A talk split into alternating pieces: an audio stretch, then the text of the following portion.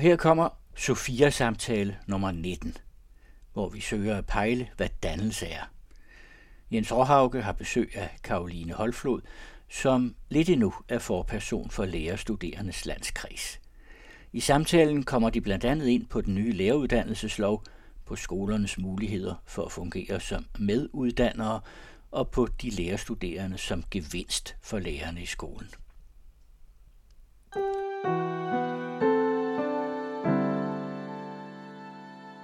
Det er tidlig mandag morgen på en af de første frostdage, og for at få varmen, der har vi inviteret Karoline Holflod til en Sofia-samtale om, hvad dannelse er for noget.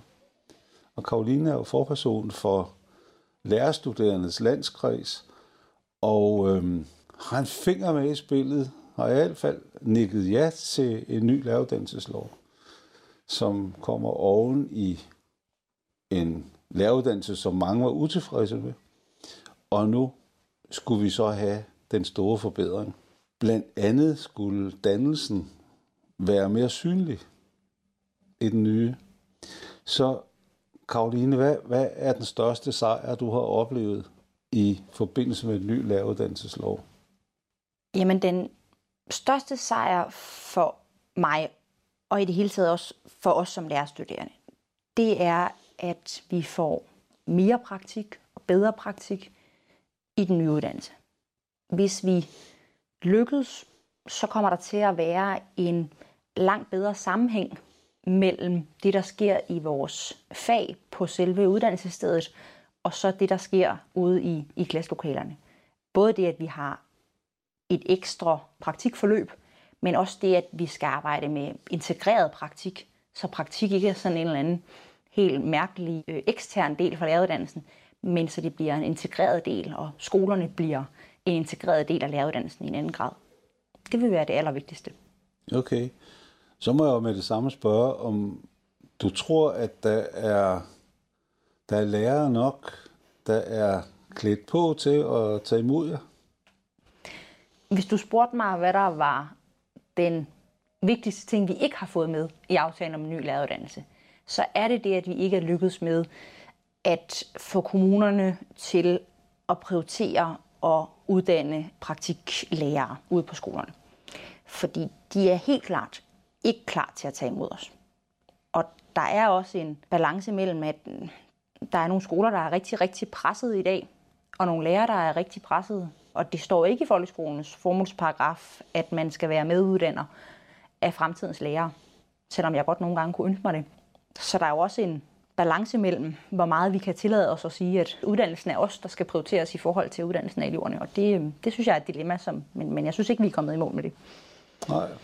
Man siger jo, at en af grunden til, at praktik er væsentligt, det er, at lærerne i praksis ved, hvor skoen trykker. Og der har jeg jo flere gange sagt, at hvis lærerne ved, hvor skoen trykker, så må de jo enten have fodpleje eller nye sko. Nye sko er dyre, men fodplejen halter jo også i skolen. Det du selv kalder en, en efteruddannelse af lærerne. Man skal jo stort set være konsulent i dag for at få en efteruddannelse. Helt klart. Og jeg tror også, det er også noget af det, der gør, at det kan være skræmmende for os som unge og, og, og som uddannelsessøgende at vælge læreruddannelsen, at man i så høj grad uddanner sig mod en profession, hvor man måske så skal være i over 40 år. Fordi alle snakker om, at vi skal være længe på arbejdsmarkedet, og vi skal kunne skifte spor, og arbejdsmarkedet ændrer sig. Men det er jo ikke fordi, at det er nemt at se, hvad det er for nogle udviklings- og uddannelsesmuligheder, man har, når man vælger en fremtid som, som lærer. Og det bliver da bekræftet af, de, af mange af de lærere, vi møder øh, derude. Ja, der kan der supplere dig med at sige, at jeg har 40 lykkelige år derude i, i stadig vækst, men det var også dengang, man kunne få et årskursus. Det var dengang, man havde jævnlige efteruddannelseskurser. Men det er godt nok et dejligt sted at arbejde. Så jeg vil godt prøve at vende spørgsmålet rundt og, og sige til hvad tror du, at I som praktikstuderende kan berige skolen med? Jeg tror, vi kan berige skolen med rigtig meget faktisk. Særligt når vi kommer som helt nye lærerstuderende. Både i dag, men, men, men også som vi har planlagt det i den nye læreruddannelse. Der skal vi ud og observere en hel del af undervisningen. Og så skal vi sætte de observationer i sammenhæng med det, vi har om på læreruddannelsen, som for eksempel kunne være pædagogisk teori, men det kunne også være etik og hvordan magt bliver bragt i spil. Sådan nogle emner. Og der tror jeg, at vi kan berige nogle lærere med vores sådan umiddelbare observationer af deres undervisning. For når der sidder en, en 20-årig øh, lærerstuderende på første år, så har man paraderne nede som erfaren lærer og kan måske tage imod de observationer, vi kommer med på en anden måde, end man ville gøre det, hvis det var en læringskonsulent fra kommunen eller øh, en, en erfaren kollega. Og det synes jeg er noget, der, der måske tit bliver overset, hvor, hvor vigtigt det faktisk er for at, at sikre, at vi, vi udvikler praksis. Nu har vi haft et par samtaler med nogle af, af dem, du har været formand for. Det har været gennemgående hos dem, at de opdagede først, der var noget, der havde dannelse, da de skulle skrive deres bachelorprojekt. Fordi det var ikke særlig øh, markant i modulerne, som gik mere på målstyring og, og sådan nogle ting og sager. Har du nogen fornemmelse af, at den nye læreruddannelseslov bløder op på øh, dannelsens fravær i modulerne? Først og fremmest så, så afskaffer den nye læreruddannelse modulerne.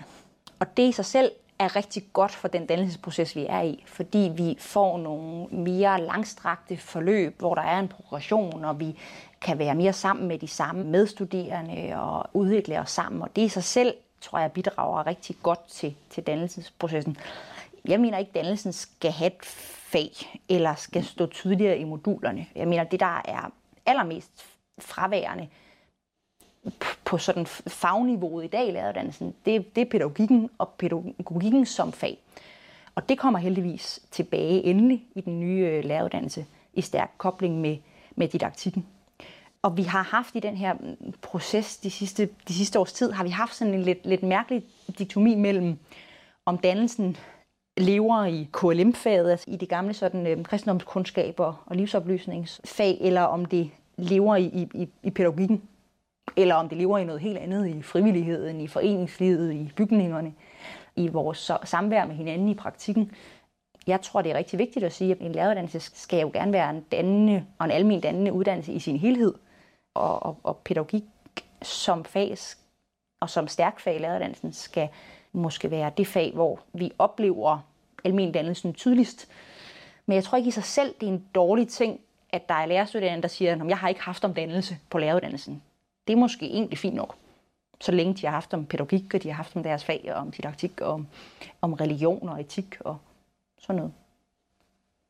Det er, jo, det er jo lige pointen i den samtalerække, vi laver, hvor du er nummer 19, at dannelse for guds skyld ikke må blive et fag. Mm. Øh, og der er jo rigtig mange, der prøver at gøre det til fag nu med, med digital dannelse og verdensborgerdannelse, og jeg skal komme efter dig med dannelser, ikke?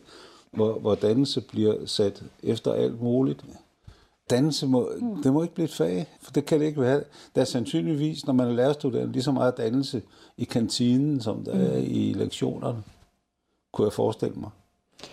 Det har i hvert fald været min pointe også, når jeg har talt rigtig meget om øh, vores ledelsesstruktur på læreruddannelserne, om vores bygninger, om frivilligheden, om rammerne for at kunne tage lokale initiativer. Altså, jeg tror, at den stærke pædagogiske læreruddannelsesleder, som er en autoritet og som er en person med der møder os med, med nogle værdier. Altså jeg, jeg tror, det er det allervigtigste sådan enkeltstående greb, vi kan gøre for at styrke læreruddannelsen som, som et almindeligt dannende sted. Og det handler jo ikke om fag. Jeg tror også, dannelse var ikke noget, der nødvendigvis fyldte så meget da vi indledte det arbejde, som den daværende uddannelsesminister satte i gang med den nye læreruddannelse, det var mere sådan noget med praktik og med moduler. Og men i de anbefalinger, vi afleverede, så endte der med at stå dannelse rigtig, rigtig mange gange i de der 86 sider, eller hvor meget det var, vi skrev. Og der har jeg lyttet meget til, når, når blandt andet øh, Lene Tangård og Kjeld Skormand har, har sagt, at hvis dannelse står alle steder, og på hver anden linje og øh, med digital dannelse og bæredygtig dannelse og alle mulige andre måder, vi bruger det, jamen så bliver det jo også et ligegyldigt begreb. Mm-hmm. Derfor er jeg også lidt, lidt, lidt varsom med at ikke sige, at de bor alle steder, så, så, så bor det lige præcis ingen steder, men jeg tror i hvert fald, man skal være påpasselig med at sige, at fordi vi har kaldt et eller andet fag for almen dannelse, jamen så kan vi sætte, øh, sætte hak i den kasse. Ja, det er dannelse og ikke et hak af område. Præcis. Men hvis man betragter dannelse som den evne, man har empati, man har til at sætte sig ud over sig selv mm.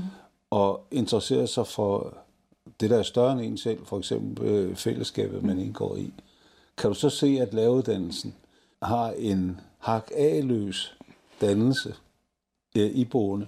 Jeg synes, vi går vigtige skridt mod den der hakke af læreruddannelse. I kraft af, at vi med den nye læreruddannelse afskaffer videns- og færdigheds- og kompetencemål. Vi laver en ny måde at stille mål på. Meget stærkere formål for både hele uddannelsen, men også for de enkelte øh, fag, genindfører nogle af de sådan, traditionelle øh, øh, vidensdiscipliner, altså pædagogik som det klareste eksempel, afskaffer modulisering, så man har rigtige fag og en, og en ordentlig progression. Men når det er sagt, så er læreruddannelsen jo stadig et produkt af et videregående uddannelsessystem, som også trækker på nogle europæiske øh, traditioner om, at vi skal kunne krydse nogle mål af. Og det er ikke sådan lige til at ændre. Og det vanskelige har været mødet mellem nogle ambitioner for, hvad læreruddannelsen skal være, som, som også rækker tilbage til, til seminarierne og tager inspiration fra højskolerne, og så de systemer, der er, både i ministeriet, men jo også i, på professionshøjskolerne, som meget gerne, selv hvis der er gode folk, der, der prøver at gøre det modsatte, meget gerne vil, vil, vil se uddannelsen i kasser. Og, og der øh, vil jeg lyve, hvis jeg sagde, at jeg tænkte, at vi var kommet helt i mål med det her. Det, det, det tror jeg ikke, vi er. Er det et, et frugtbart eller et ufrugtbart benspænd for læreruddannelsen og for de nyuddannede, hvor der jo står i formålet, at det er at forberede de lærerstuderende til at gå ud og varetage læreropgaven i folkeskolen, at folkeskolen stadigvæk arbejder med kompetencemål og læring i stedet for undervisning. Jeg tror, det er vigtigt, at læreruddannelsen ikke bare uddanner til den folkeskole, der er lige nu. Og derfor er det også rigtig godt, at vi har fået fjernet alt, der lugter af kompetencemål fra læreruddannelsen. Men der er rigtig mange lærerstuderende, der selv har erfaring. Det er vi jo nået til den generation af studerende nu, der selv har erfaring med, med folkeskolen efter 13-14 og som også rigtig mange har også været lærervikar i den skole, der er nu. Og derfor bærer man en meget stærk fortælling om, hvordan man laver skole, inklusiv hvordan man forholder sig til fælles mål og kompetencemålstyring, med sig ind i læreruddannelsen. Og der vil jeg rigtig gerne, at vi på en eller anden måde kunne trykke på en sådan reset-knap og prøve at viske tavlen lidt ren, når et nyt hold af lærerstuderende starter tror ikke nødvendigvis, det gør noget, at den skole, der venter, ikke er en optimal skole i dag. Det, det, det tror jeg godt, man kan mestre på læreruddannelsen. Men det er en udfordring, når vi har så lidt undervisning, at der er så mange, der har så klare forventninger til, hvad Aula er, og hvad fælles mål er, og hvad undervisningsplaner og nationale test og alle mulige andre øh, elementer fylder i lærergærning. Ja, og de bliver så understøttet af at øh, de digitale portaler og sådan noget Præcis. jo også øh, stadigvæk læner sig op af det, der burde være en fortid. Hvis man skal arbejde seriøst med at gøre børns tilværelse til en øh, vækst i en fællesskabsskole, så burde man måske nu vende blikket mod at få lavet folkeskoleloven om. Det burde man helt bestemt. Jeg har, jeg har haft de sidste par år også fornøjelsen af at sidde i Danmarks Lærerforenings hovedstyrelse og, og undervisningsudvalg, og, og og, og derfor har jeg også været relativt tæt på, på det arbejde, der har været i, i Sammen om skolen. Og jeg ved godt, der er mange, der ikke synes, det går hurtigt nok. Og at der er mange, der synes, at den der samarbejdsdoktrin måske er blevet lidt for samarbejdende. Men jeg tror, man har fat i det helt rigtigt. Og jeg tror, det har været rigtig fornuftigt af Pernille rosenkrantz teil men i øvrigt også af parterne i Sammen om skolen, altså Danmarks Lærerforening og øh, skolelederne og andre, at man har taget sig sin tid til at få opbygget en tillid, og ikke bare afskaffet fælles mål, for eksempel, fra den ene dag til den anden. Det tror jeg virkelig har været en god, langsigtet investering. Som udgangspunkt, så tror jeg, at vi kommer til at se ind i nogle, nogle, nogle gode tider, særligt omkring det med fælles mål. Altså det er min opfattelse, at der er en meget bred, meget bred enighed om, at der skal gøres noget andet. Og det tror jeg er værd at vinde på, at det bliver gjort ordentligt. Hvad frygter du mest ved en ny regering på skoleområdet? Jeg frygter, at man ikke får videreført det gode samarbejde, der er nu. Men det tror jeg faktisk ikke er så realistisk, sådan som det ser ud lige nu. Jeg frygter, at den økonomiske politik, som der bliver ført, og som kommer til, uanset hvad der sker de næste par dage, kom, kommer vi til at se ind i en højere drejning af den. Der frygter jeg, at det vil have meget store negative konsekvenser for særligt arbejdet med inklusion, hvor der virkelig er brug for nogle investeringer. Så jeg er også bekymret for, hvad den der meget stærke frihedsdagsorden, hvad den kommer til at have af betydning For lige så meget som jeg er enormt stor fortaler for, at vi skal sætte skolen fri, man kan jo heller ikke komme i de her kredse og sige noget andet snart, så er jeg rigtig bekymret for, hvad det er, vi sætter fri til. Fordi jeg mener ikke, at den lærerstand, vi har i dag, og den slags lærer, vi uddanner på læreruddannelsen, at det er man skal i hvert fald være kreativ og initiativrig og um, undrende og nysgerrig på mange måder på trods af systemerne, og ikke på grund af dem. Og det er jo ikke at sige, at der ikke er rigtig, rigtig mange dygtige, engagerede både lærere og lærerstuderende derude, men vi uddanner ikke lærere som lige nu, som jeg som udgangspunkt bare lige vil sætte en skole fri til. Det bekymrer mig, at den, den debat, der er om, hvad skal skolen være, og hvad er pædagogik, at den er så fraværende. Også, synes jeg, i Danmarks Lærerforening og i, og i, og i mange af de sådan, skolekredse, jeg kommer i. Det tror jeg er en, er en, er en forudsætning, hvis skolen skal, skal sættes rigtig fri. Og jeg kunne godt være bange for, at der kom nogle politikere og tænkte, nu skal vi virkelig gøre noget, noget drastisk med den her frihedsdagsorden. Og så glemmer, at, øh, at der er også nødt, der er nødt til at være noget, man er, man er fri fra, og noget, man er fri til. Se, nu øh, snakker du sådan lidt ligesom dem i vejret inde i fjernsynet, fordi du omtaler lærerne og lærerstudenter som dem derude, fordi du, nu har du været formand i lang tid. øh, nu skal du snart selv derud, for du holder op om 14 dages tid. Ja. Derfor vil jeg da godt spørge dig om, hvad, hvad mener du er det største, du i den periode, du har været forperson for lærerstuderendes landskreds, hvad er du mest stolt af at give videre til dine efterfølgere? Det er så nemt med min tid, at den nye læreruddannelse er så stor for os, at det er helt åbenlyst, det der er det største at give videre. Og det vil være tosset, hvis jeg sagde noget andet.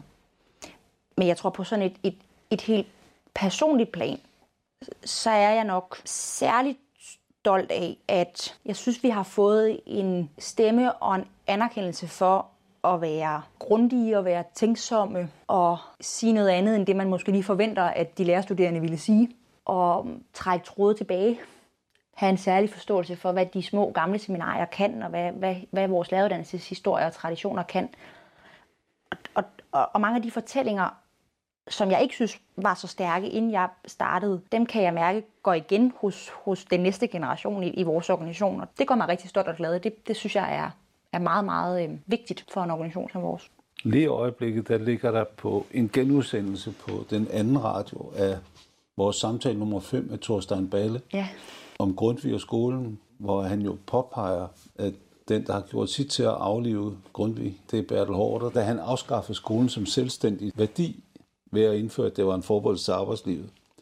Og derfor så kan jeg da bare slutte den her samtale med til dig og sige tillykke med Grundtvig-prisen. Tusind tak. Og have det godt derude. Tak. Ude i skolen. Ja.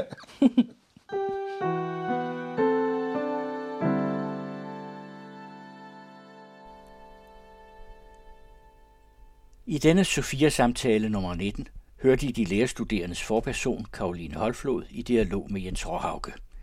Det var den nye læreruddannelseslov og vilkårene omkring den, der var på dagsordenen. Jens Skov Olsen og Jens Råhauke havde tilrettelagt.